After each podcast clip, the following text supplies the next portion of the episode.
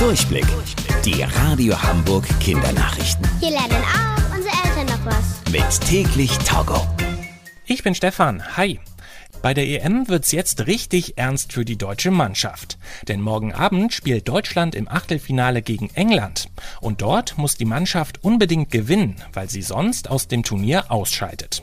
Vorab gibt es aber schon gute Nachrichten. Thomas Müller fühlt sich nach seiner Verletzung am Knie wieder fit und ist bereit für das Spiel. Wir freuen uns auf das Spiel.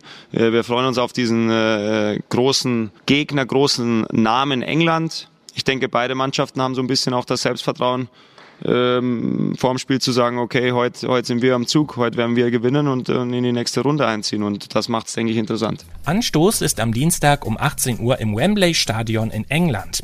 In den letzten sieben Spielen hat England dort übrigens kein einziges Mal gegen Deutschland gewonnen. Die Zeichen, dass Deutschland es ins Viertelfinale schafft, stehen also gut. Fachleute haben herausgefunden, dass viele für ein sogenanntes Handypfand sind. Das heißt, alte Handys gebt ihr ab und dafür bekommt ihr Geld zurück. Genauso wie bei den leeren Flaschen. Das Pfand soll verhindern, dass die alten Handys einfach im Müll oder in der Natur landen.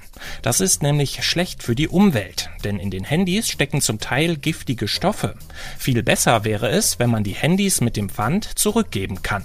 Dann könnten Firmen sie nämlich wiederverwerten, also aus den einzelnen Handyteilen wieder etwas Neues bauen, wie zum Beispiel andere Elektrogeräte.